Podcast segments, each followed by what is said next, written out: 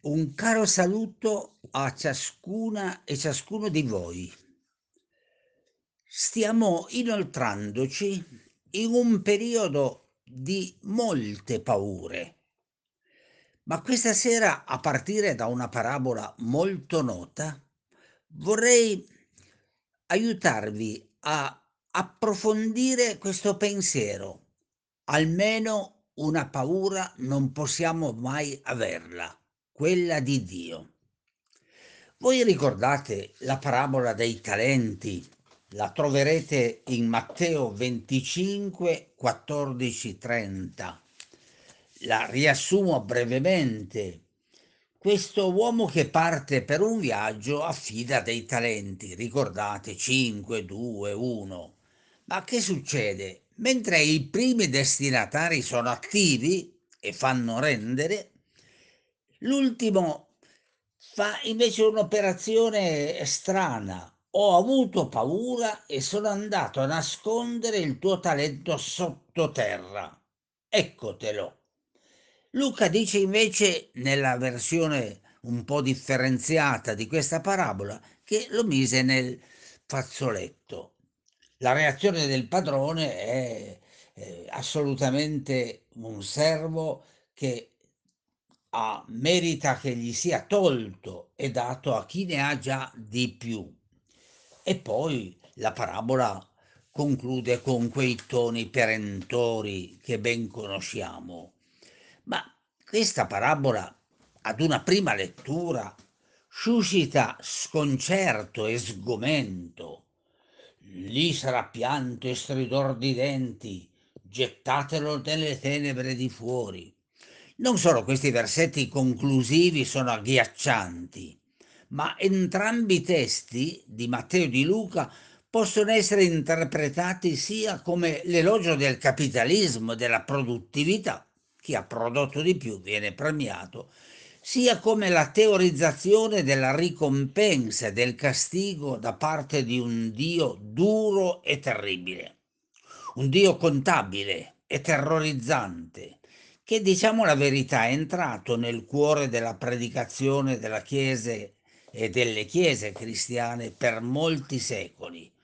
Si trattava quasi di leggere la parabola come un racconto di cronaca, la previsione di un futuro, come se Dio avesse, come nell'immaginario di molta retorica cristiana si raccontava, come se Dio avesse un librone in cui segnava ogni nostro passo falso, da una parte il bene e dall'altra il male. Che sicure travisazioni e travisamenti di queste parole.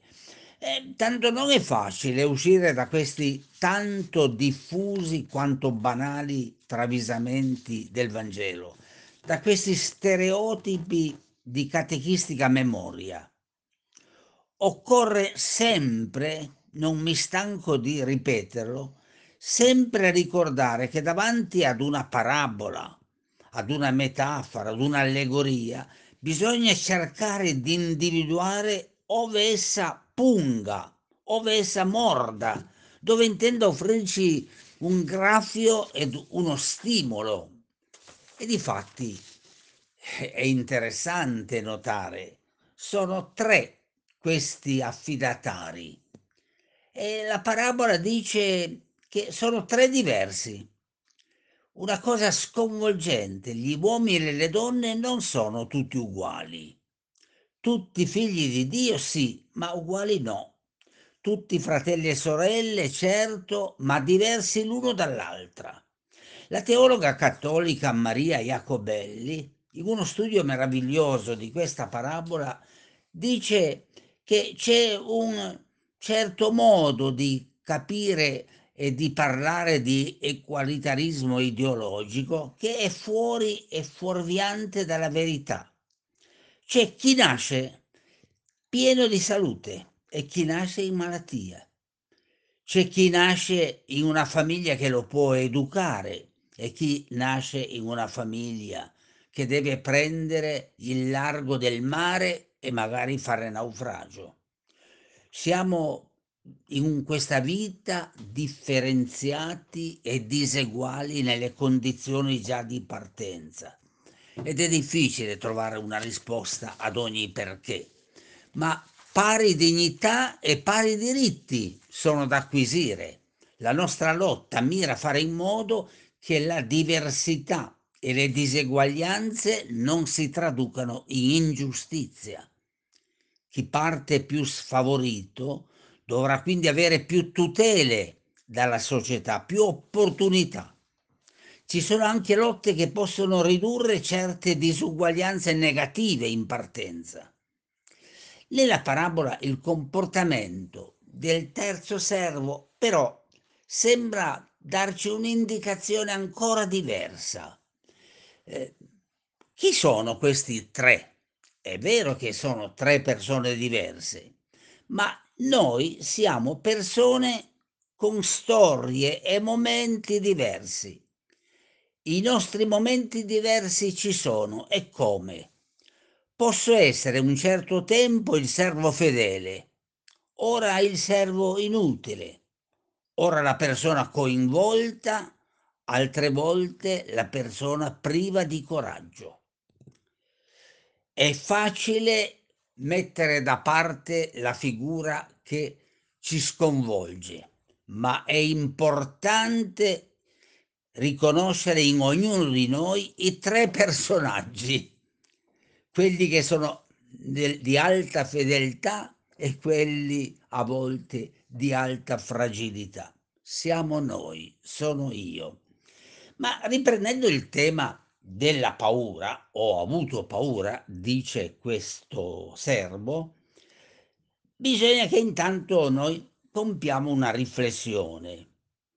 La paura qualche volta è quella che ci rende paralitici, cioè paralizza il nostro voglia, il nostro voglia di vivere, di creare, di combattere. Ma la realtà della paura in realtà è piena di volti e di risvolti. La paura di cui si parla qui non allude a quella sorella paura che per nulla è patologica, anzi è una normale compagnia di ciascuno di noi nel viaggio della vita.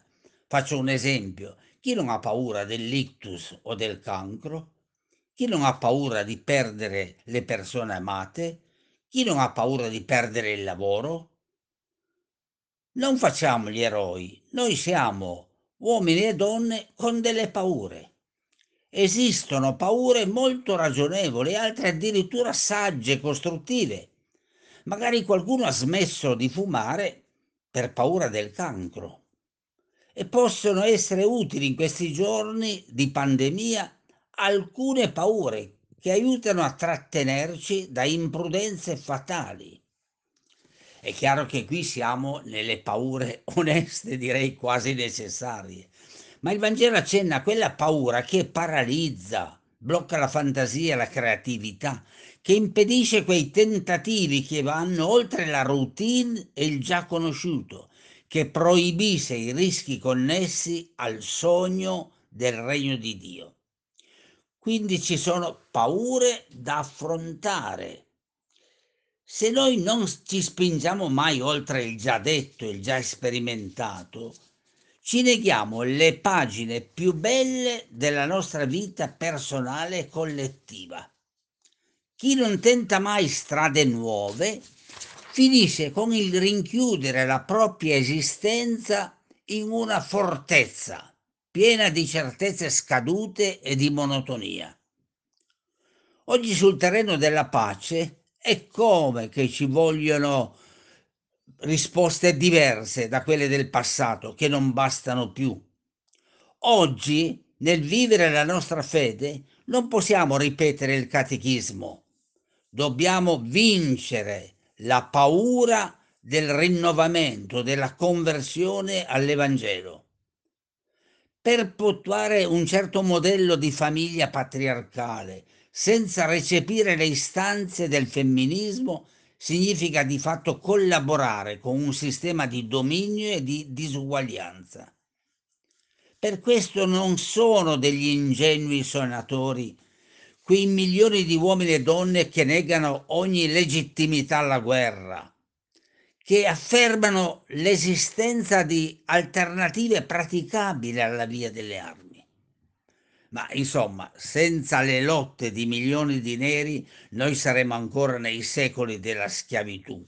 Senza le lotte che si stanno svolgendo con la soggettività delle donne e degli omosessuali in Polonia, governerebbe la dittatura più inestricabile e irremovibile. Ecco allora, la fila degli imprudenti, per grazia di Dio, è lunga e senza di essi la storia sarebbe bloccata. Se le nostre chiese non avessero un po' più di coraggio, e se non lo avranno questo coraggio, rischieranno una paralisi una delusione per chi è membro delle chiese e per chi guarda ad esse con fiducia. Ma c'è una paura che è totalmente impossibile. Ho avuto paura di te, dice il terzo convocato. Ecco ciò che paralizza, ciò che blocca la crescita, ciò che rende infeconda la vita, ma qui la fede. Il teologo Treverman dice che Dio non ci chiederà perché non siamo stati Mosè o Abramo o Geremia. Dio ci chiederà semplicemente se siamo stati noi stessi e se il nostro talento lo abbiamo giocato con fiducia in Dio e se abbiamo vissuto la nostra esistenza agli occhi di Dio ogni giorno per stare ogni giorno davanti a Dio pieni di speranza e senza paura. Se non riusciamo ad avere questo sguardo nei confronti di Dio, la nostra vita si tramuta in un immenso incubo. Di Dio non può esserci mai paura. Dio è l'avversario di ogni paura che ci imprigiona nelle ripetizioni del già detto e del già fatto. La paura genera altra paura e noi diventiamo i carcerieri di noi stessi. Nel corso dei secoli, come spesso ricordo, molti credenti hanno vissuto e subito un continuo richiamo ad un Dio del giudizio. Sono avanti negli anni e ho incontrato migliaia di persone nei lunghi periodi del mio ministero che non hanno mai potuto gustare fino in fondo la gioia di un Dio accogliente. La stessa espressione timor di Dio veniva tradotta erroneamente non come un vivere al cospetto di Dio, ma come un vivere sorvegliati da un Dio controllore. Diciamolo chiaro, rimuovere totalmente questa idea del Dio terrorizzante per molti cristiani è un'impresa ancora difficile. Inoltre va ricordato che questo immaginario del Dio ha allontanato molte persone dalla fede. Dunque la parabola nel suo cuore trasmette questi messaggi. Prenditi le tue responsabilità, non limitarti a constatare ciò che non va.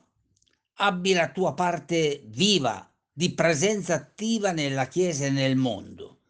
Tira fuori i tuoi talenti e mettili in gioco. Ma la parabola dice anche a noi cristiani, come puoi soprattutto essere una comunità di fede se non testimoni e non annunci nella vita e nella predicazione quel Dio che nelle nostre mancanze e fragilità, nei nostri errori e nelle nostre mediocrità, si avvicina a noi non per farci intravedere un giudizio, ma per farci sentire la sua presenza calda e invitante ad andare oltre. Sì, proprio Dio non riesco ad avvertirlo mai connesso con la paura.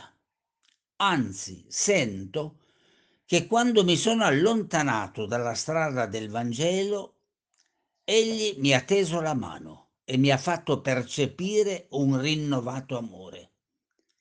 Concepisco il mio ministero pastorale e teologico a partire da questa bella notizia, testimoniataci costantemente da Gesù. Di Dio non puoi mai avere paura.